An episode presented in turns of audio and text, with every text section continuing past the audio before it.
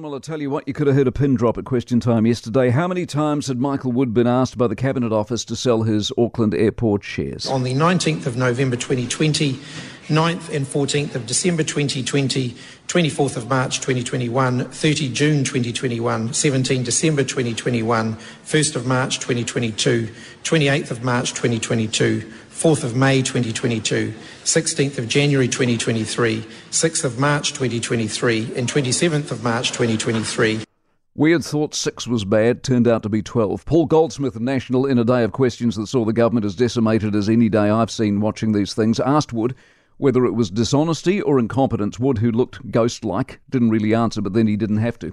Act in a series of questions designed to embarrass, gave examples of whether or not people entering various processes involving governments and government departments could be assured that the people they were dealing with didn't have a conflict of interest as well if the Prime Minister couldn't trust his own minister not to have a conflict of interest.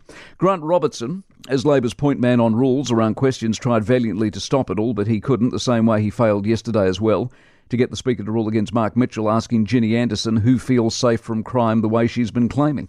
What matters in question time, you see, is twofold. One, occasionally it elicits stuff the government don't want you to know. Yesterday was one of those days. And two, when it does, it provides the opposition, whether it be national or ACT, with momentum.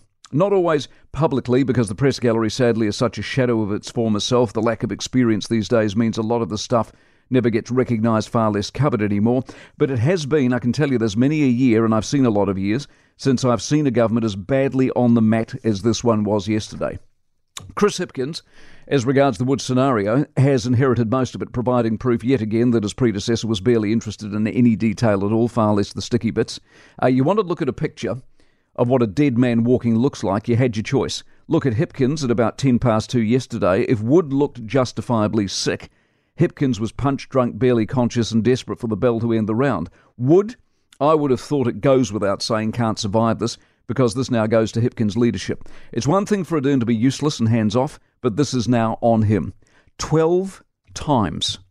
Five year olds don't get asked 12 times. No one ever for anything has been asked 12 times. Records in incompetence or skullduggery are being set here, even though Hipkins has literally no one in his empty cupboard of ministerial talent, even he can't ignore this any longer.